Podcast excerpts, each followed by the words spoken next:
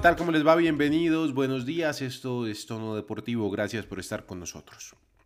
Hemos recibido mensajes, cartas, llamadas de personas en el Valle de Upar, en Valle de Upar, preocupados. Preocupados porque, pues, aparentemente no van a haber juegos bolivarianos. Pero, sí, porque es que el ministro salió a decir que hay, que es que aquello, que lo otro, que necesito la intervención de la Procuraduría, de la Contraloría, algo que ya estaba pasando. Sí, sí, sí, o sea, Contraloría y Procuraduría estaban allí hace rato. Todas las semanas se reúnen, todas las semanas están ahí. Pero entonces decidimos hablar con Anedurne Camacho. Anedurne Camacho es la directora de estos juegos. Esto fue lo que nos dijo. No, Alejandro, los juegos se, van, se realizarán acá en Valledupar en, en, el, en el del 24 de junio al 5 de julio.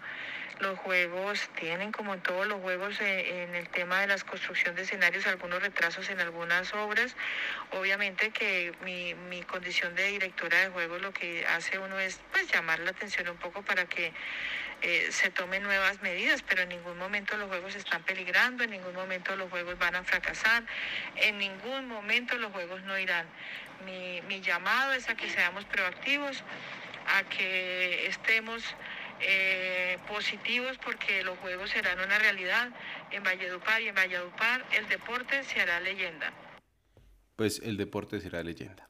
Ojalá que así sea. Muchas gracias, directora. Bienvenidos. Esto es Tono Deportivo. En Tono Deportivo, fútbol. Quiero viajar a Cúcuta para hablar con Jordi Cruz porque el día de ayer hubo reunión en Di Mayor, única y exclusivamente para hablar del Cúcuta Deportivo. Don Jordi, buenos días, ¿cómo le va y qué sucedió en la Di Mayor? Hola Alejandro, un saludo para usted, para todos mis compañeros, para toda la gente bonita de Tono Deportivo. Así es, ayer hubo reunión en la División Mayor del Fútbol Colombiano para tocar el tema del regreso del Cúcuta Deportivo bajo qué temas económicos, bajo qué parámetros económicos y a qué categoría. Todo eh, parecía que iba a estar eh, de la mejor manera, sin ninguna novedad, pero como siempre el dinero y algunas opiniones divididas de un ente como la de mayor eh, han hecho que la reunión quede en cierto momento incompleta. Confirmamos totalmente el regreso del Cúcuta Deportivo a primera, perdón, al fútbol colombiano al de ser otra vez eh, afiliado a la I mayor, pero todavía hay dos temas bastante preocupantes. Uno es el tema económico, según pudimos conocer desde las entrañas de la I mayor y alguna parte de Cúcuta, que buscaban que los dineros o el dinero que estaba eh, haciendo falta mientras el Cúcuta estuvo congelado o estuvo muerto deportivamente, se le volviera el club motilón. Como un retroactivo. Sí, señor, correcto. Un retroactivo eh, del año anterior o ese proceso en el que Cúcuta ha estado desaparecido. Dijeron no, esa plata ya es de los clubes restantes, de los clubes afiliados del fútbol colombiano. Y la otra, el otro tema era bajo qué o en qué categoría, si en primera división, en la A o en la B. Muchos dicen que en la A, muchos dicen que en la B, ya que eh, a nivel, a ver, Cúcuta Deportivo jamás perdió en la cancha su rótulo como, como equipo de primera división, pero sí desapareció. Entonces es irnos a los estatutos de ley mayor a ver en dónde, eh, según la regla o según los parámetros de este ente privado, porque hay que decirlo es privado, eh, cae Cúcuta Deportivo. Gracias a esas dos divisiones y algo más sobre un personaje o sobre una carta, un documento de la Cámara de Comercio, se dejó como en un stand-by o en un stop esta reunión y en 15 días, como lo dice el comunicado eh, de prensa de la I Mayor, se realizará o se da solución a estas dos problemáticas. Al dinero, ¿qué va a pasar con ese dinero? Si se va a devolver esos retroactivos o se va a empezar a recibir desde el segundo semestre. Y en qué categoría va a jugar el Cúcuta Deportivo, si en primera o en segunda división. A ver, a ver, don Jordi, barajen, barajen o las más despacio, por favor. Se reunieron, ¿correcto? Sí, señor. Bebieron agua, seguramente. Eh, dialogaron entre colegas, entre amigos. Dijeron que el Cúcuta va a volver, que qué bueno, que bienvenidos otra vez al fútbol profesional colombiano. Pero lo que no dijeron, según lo que me está contando, es si vuelve a la A o a la B. ¿Sí? Correcto. O sea, no hicieron nada. Nada, simplemente eh, hablaron, eh, dieron los puntos de vista y ya con esas dos decisiones, tanto a nivel económico como para decidir en dónde va a estar el Cúcuta eh, jugando en el segundo semestre, dejó ahí la reunión en stand-by. Me preocupa porque se supone que la reunión era para eso, era una reunión extraordinaria y no se resuelve absolutamente nada. ¿Qué pasa? Esas son situaciones que a, título personal eh, deja mucho que desear. Eso se habla mucho del orden que tienen eh, los equipos en Colombia. Bueno, una situación que mejor dicho. Sea que don Jordi lo invito a que se quede porque ya vamos a hablar de la selección Colombia, la convocatoria, pero antes, novedades e información del deporte nacional y mundial. En tono deportivo, automovilismo. Pues muy bien, Juan Montoya, Juan Pablo Montoya y su hijo Sebastián Montoya estarán corriendo este fin de semana a las 12 horas de Sebring. Esto dijeron los Montoya antes de la competencia. Hola a todos, les cuento que ya llegó la hora de Sebring. Estamos, la verdad, muy contentos como ha salido todo hasta ahora. Eh, va a ser un gran fin de semana, esperamos, y ojalá que lo disfruten mucho es una gran oportunidad correr con mi papá y esta carrera tan histórica y vamos a ver cómo nos va. Pues ojalá les vaya muy bien a los Montoya. Seguimos en tono deportivo. En tono deportivo, levantamiento de pesas. En La Habana, Cuba, se disputó la primera jornada del torneo internacional Manuel Suárez de levantamiento de pesas, que es un evento clasificatorio a los Juegos Centroamericanos y del Caribe. Estos serán en 2023. La selección Colombia tuvo una alta cosecha de medallas, iniciando con Miguel Suárez en los 55 kilogramos, que se llevó los oros en envión, arranque y un total con una marca de 230 kilogramos que significaron dos récords panamericanos. El dominio colombiano en los 55 kilos se reforzó con las medallas de plata de Justin Torralbo, quien fue segundo en arranque y en envión además del total que acumuló 230 kilos. En los 61 kilogramos la situación fue similar con Aviv de las Salas, que ganó las tres medallas doradas en disputa acumulando 260 kilogramos. Finalmente en los 49 Manuela Berrío ganó una plata y un bronce, mientras que en los 55 kilos Antonia Moya ganó un bronce. Colombia inició su participación con 6 oros, 5 platas y un bronce, un total de 12 preseas para el equipo colombiano de levantamiento de pesas. en tono deportivo, patinaje. Laura Rodríguez consiguió un doble récord nacional en el patinaje sobre hielo. La nacional consiguió dos nuevas marcas nacionales juveniles en el America Cup Final Champion Challenge, certamen de, patinaje sobre hielo que cierra la temporada 2021-2022. Laura Michel Protagonizó la segunda jornada del campeonato al imponer récord nacional en los 1500 metros de su categoría y terminar en la tercera posición de la prueba. Rodríguez, compitiendo ante deportistas de la categoría senior, consiguió su mejor marca de la temporada al parar los cronómetros en 2 minutos 4 segundos 49 centésimas. En adición, durante el tercer día de competencia, la patinadora colombiana en los 1000 metros logró su segundo récord en el AmeriCup, esto al imponer un registro de 1 minuto 20 segundos 62 segundos. 62 centésimas. Por su parte, la juvenil Mariana Franco y el señor Andrés Felipe Campo lograron registros en las diferentes pruebas realizadas, siendo el más importante un cuarto lugar para Campo Andrés Felipe en el Mass Start Eliminación. Seguimos en tono deportivo. En tono deportivo, fútbol. Se está volviendo usual que don Juan C. Cortés eh, decida estar en tono deportivo. El América perdió por penales frente al Medellín. Y aquí está una vez más, don Juan C. Cortés. Don Alejo, un saludo cordial para usted y para todos los oyentes de tono deportivo a nivel nacional e internacional. Anoche la ciudad de Cali estuvo pasada por lluvia y bastante nublada. Y eso fue justamente también el retrato de los equipos del Valle del Cauca, que otra vez nos dejan una jornada para el olvido. Empezar por América, que cayó eliminado frente a Deportivo Independiente de Medellín en su cancha, el Estadio Pascual Guerrero. La gente llegó al Estadio de San Fernando para hacer sentir el apoyo. El equipo había una confianza en la previa de que América podía darlo vuelta. Y eso lo revalidó Carlos Sierra en el minuto 9 cuando hizo el primero.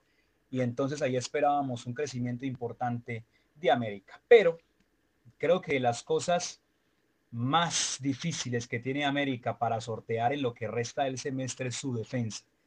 Es increíble y hasta infame el gol que le hacen América, eh, donde todo el mundo está dormido. Arregui coge ese balón, nadie lo pisa, todo el mundo le da licencia para cobrar en una inocencia tremenda y le coloca un pase a Pons que sencillamente después de garbatear un poquito en el área, remata y el balón se va adentro. Ahí tuvo el uno por uno Deportivo Independiente Medellín y fue un partido de ahí en adelante de puros contrastes, porque entonces cuando uno esperaba que América creciera, quien creció fue Medellín y tuvo el segundo en los pies de Cadavid. Nuevamente Graterol saliendo figura atajando un nuevo penal. Eso le dio vida a América.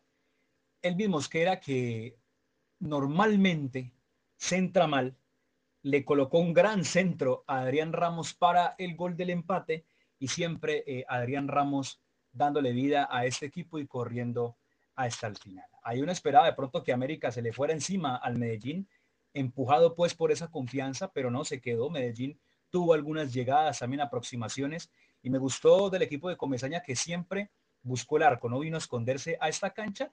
Y si uno analiza sobre el papel la serie completa, me parece que fue superior a América.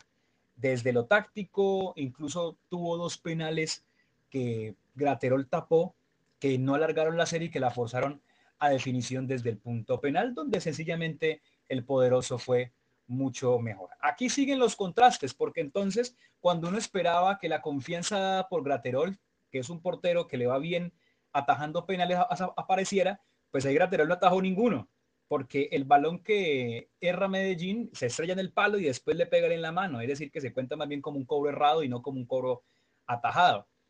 Y la confianza que uno esperaba, pues no apareció y más bien se apareció el nerviosismo en los cobros de Quintana, en los cobros de Daniel Hernández y en el cobro terrible de Elvis Mosquera, que después de haber puesto semejante centro, aparece otro contraste, cobrando un, penal horrible. Oiga, le creo Osorio cuando dijo que no había practicado los penales, no, se notó.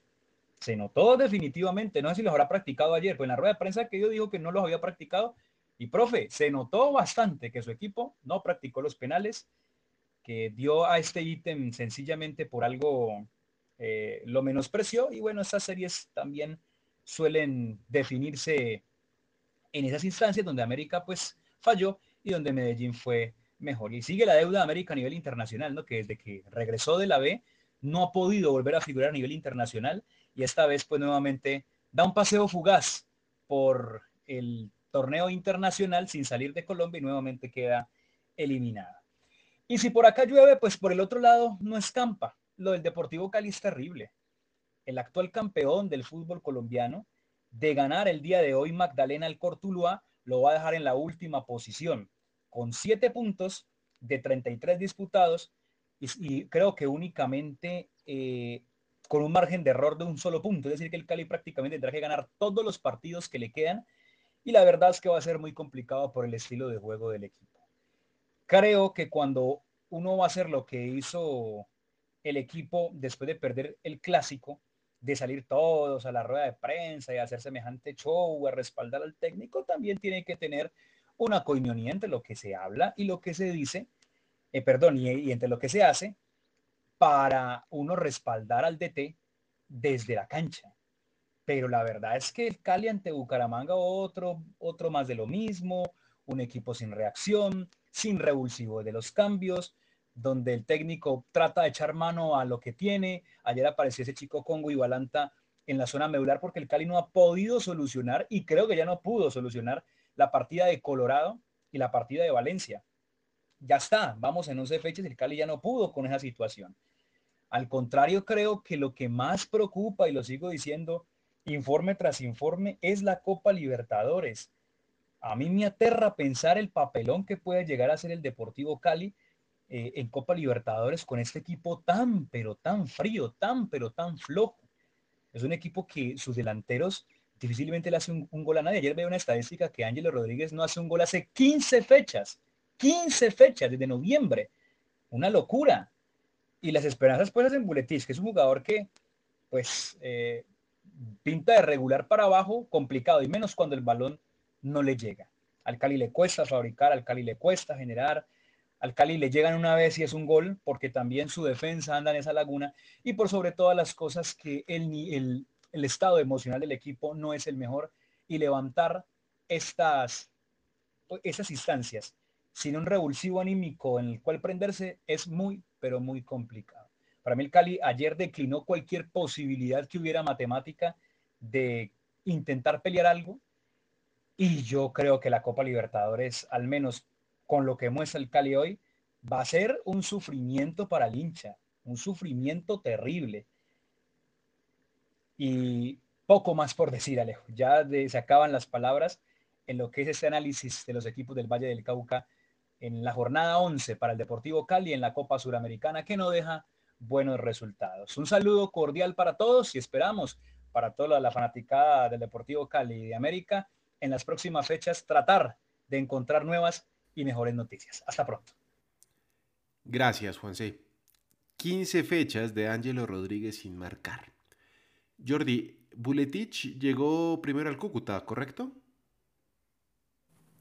Antes del Cúcuta Alejo llegó a Río Negro Águilas, hizo eh, un papel bastante interesante en el equipo antioqueño, luego llegó al Cúcuta Deportivo.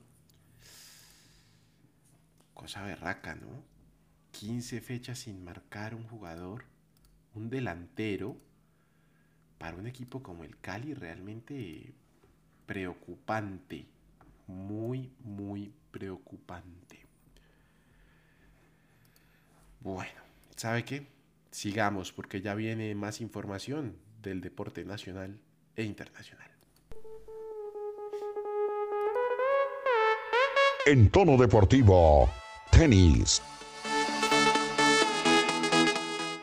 Durante la jornada del miércoles se disputaron los partidos de la primera ronda del cuadro principal del M25 de Anapoima y de la segunda fase del cuadro de sencillos del W25 de la misma ciudad. Juliana Lizarás, única, única colombiana que sigue en carrera en el cuadro principal, se enfrentó por segunda ronda ante la rumana Gabriela Lee.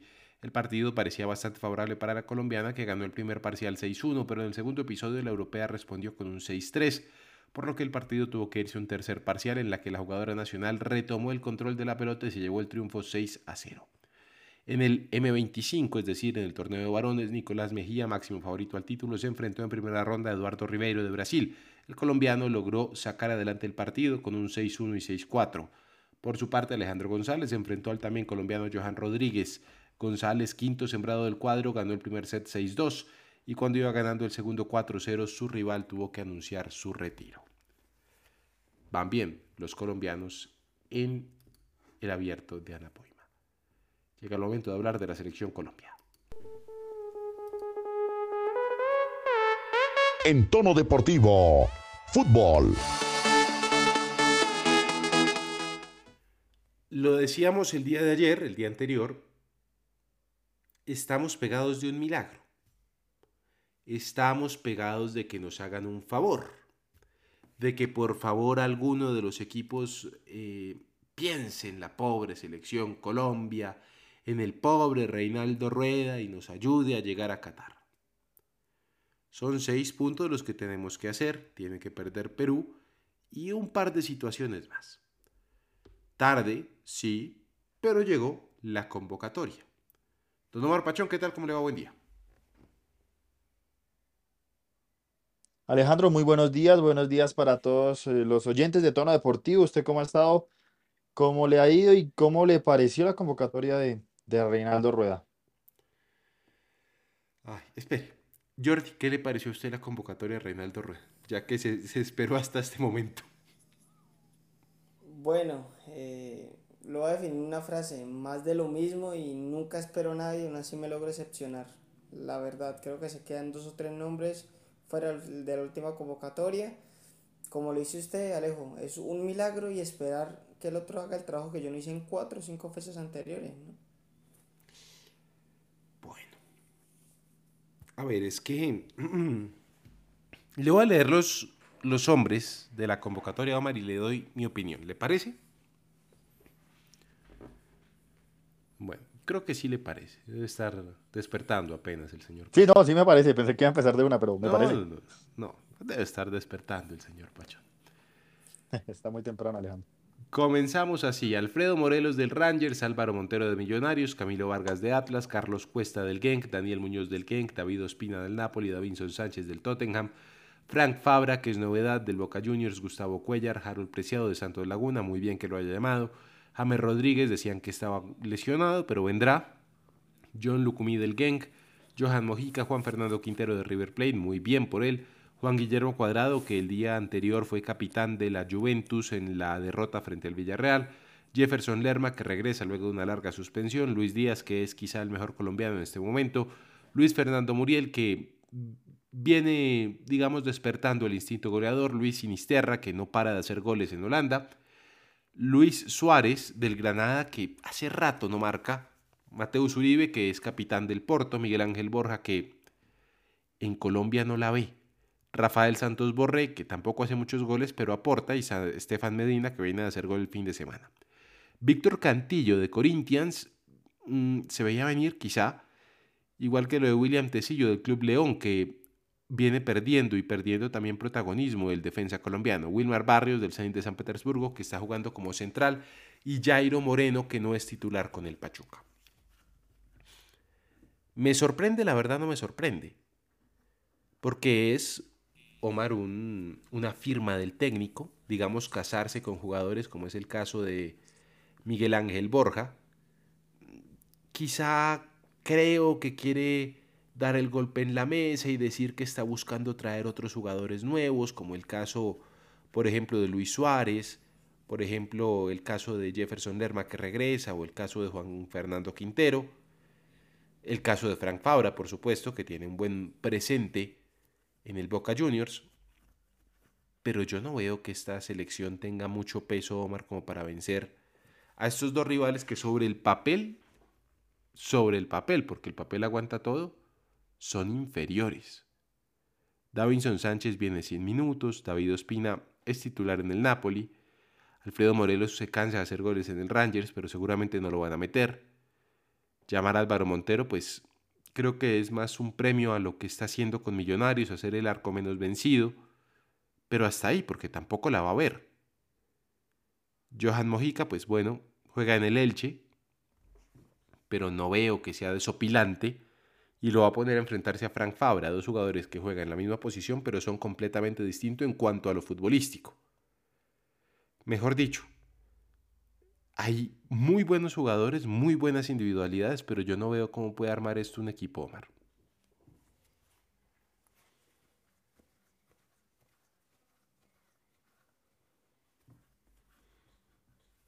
No, se nos fue Omar. Don Jordi, yo no sé.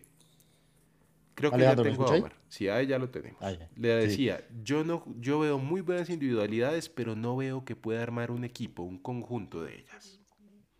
Eh, pues Alejandro, mire, lo que yo, lo que yo veo, y yo de pronto voy un, poco en contra de, de la opinión en general, es que sí, es más de lo mismo, pero es que a quién íbamos a llamar. Yo creo que sí me faltaron de pronto dos nombres, sobre todo uno, el Cucho Hernández, por Luis Suárez, pero creo que el resto de las convocados no sale de ahí. Me parece muy meritorio sí lo de Montero, pero va a ir a viajar. Me parece que James va a estar ya porque pues hay que ir con todo, sí. Lo dijimos las veces pasadas, que vayan los de experiencia, fueron y no hicieron nada. Entonces, eh, tienen que ir porque no solo nos metieron en esta situación, sino que tienen el peso y los galones para intentar remontar. Pero yo creo que no pudo haber llamado a otra cosa diferente porque no es el momento de dar un revolcón en el sentido de que no vamos a descubrir ya a la futura estrella de la selección y menos en estos partidos que en papel. Son tan fáciles, pero que solitos nos podemos complicar. Había que llamar a esto, sí, de pronto, no sé si James tenga la regularidad, no sé si Quintero tenga los minutos, pero tienen el talento, tienen la responsabilidad y sobre ellos recae. Para mí, la nómina no hubiera salido mucho de esto. Me gustó el regreso de Cuesta, el tema de la confianza a Wilmar Barrios, a Gustavo Cuellar. Entonces, eh, también me, me sorprendió mucho que no de pronto llamara a alguien más eh, o, o algún nombre de la MLS, como no sé, el de Chará, el, el mismo Gilmar Gómez que lo ha traído, pero pues puede ser también porque arrancó relativamente hace poco. O sea, usted está diciendo que es una convocatoria bien. Es pasable, para O mí sea, es es pasable porque es que pa- para mí no faltó alguien fundamental, salvo el Cucho Hernández que viene haciéndolo muy bien, pero no faltó nadie. Me gustó que viniera Sinisterra. mm, de Bueno, centrales, ahora, ¿qué más pudo haber llamado? cosita. Es que no hay más, ¿no? Esa es la otra. No tenemos más. Don Oye, es que hablan como si fuéramos Argentina o Brasil, pero no, no tenemos. No, no, no hay mucho, no hay mucho. Don Jordi, su opinión de esta convocatoria, hombre a hombre, luego de, de haberlos escuchado, de conocer un poco ese presente de cada uno, ¿qué le pareció? Bueno, eh, de mi parte, eh, me, asum- me sumo lo que dice el señor Pachón, lo de, lo del Cucho Hernández, me parece que hace mucho rato estaba pidiendo pista, más allá de que en estos últimos partidos tenga tanta relevancia para el Watford, pero yo creo que meto ya uno más, y más allá de sus escándalos fuera de lo futbolístico, creo que había que ver qué pasaba con Sebastián Villa, el jugador de Boca. No sé, siento que en algún momento eh, tuvo que haber sido importante en alguna convocatoria. Sin embargo, recordemos que durante estos últimos meses o años con Boca tiene una, una temporada muy buena y una temporada muy mala. Ese jugador se volvió muy regular y creo que esos dos para mí creo que faltaron. El tema del Cucho y el tema de, de Villa. Ese es el punto, ¿no? Ese es el común denominador. Tenemos tanto nombre y tenemos tan buen nombre y cuando Se nos fue Jordi. En la mitad del comentario, hombre. No, Alejandro, le puedo adelantar. Lo de Villa es veto. Villa tiene veto por Ahora todo el tema Ah, de... ya es oficial. Sí, sí, sí, sí. Pues obviamente Reinaldo no lo ha manifestado en público, pero él lo dejó muy claro cuando llegó. Los jugadores tienen que ser ejemplo dentro y fuera de la cancha. Y Villa, desde lo del tema con, Con con su su expareja, expareja. tiene veto. Ahora sí, Jordi, lo Ahora sí. escuchamos. Sí. Eh, les decía, eh, creo que eh, ese es el punto. Decir que, que, que tenemos más como Argentina, como Brasil, creo que no. Por más de que en los noticieros de nuestro país cada vez hayan goles colombianos, creo que no salimos de lo mismo. Pero sí eh, fastidia un poquito que, el- que un técnico como Rueda, que es campeón de Copa Libertadores, que estuvo en Chile, que tiene eh, tanta eh, buena experiencia en el fútbol, se case con jugadores como Borja.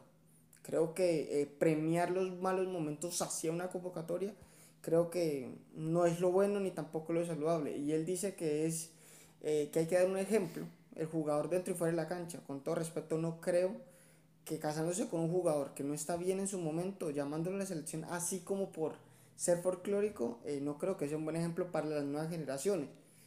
Entonces, en ese orden de ideas, eh, me gusta dejarlo preciado, creo que es justo y necesario. Sí me gustaría que, que si de pronto en estos partidos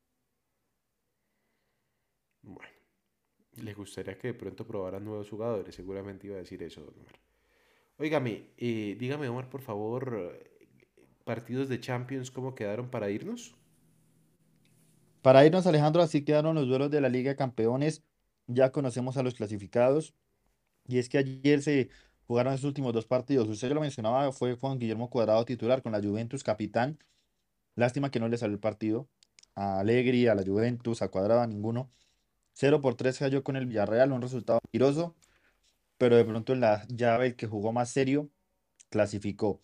Y el Chelsea de trámite le ganó 1-2 al Lille en la casa del vigente campeón de Francia y en el global se lo llevó 4 por 1 los ingleses que pasan así a octavos de, a cuartos de final. De repaso los nombres de estos ocho elegidos: Chelsea, Villarreal, Benfica, Atlético de Madrid, Real Madrid, City, Liverpool y el Bayern Múnich. Muy bien, ya tenemos octavos de final, digo cuartos de final en la Champions League. Para irnos con esta, felicitaciones a la selección Colombia femenina sub-17 que se clasificó al Mundial de India. Con esta terminamos, que tengan un feliz día.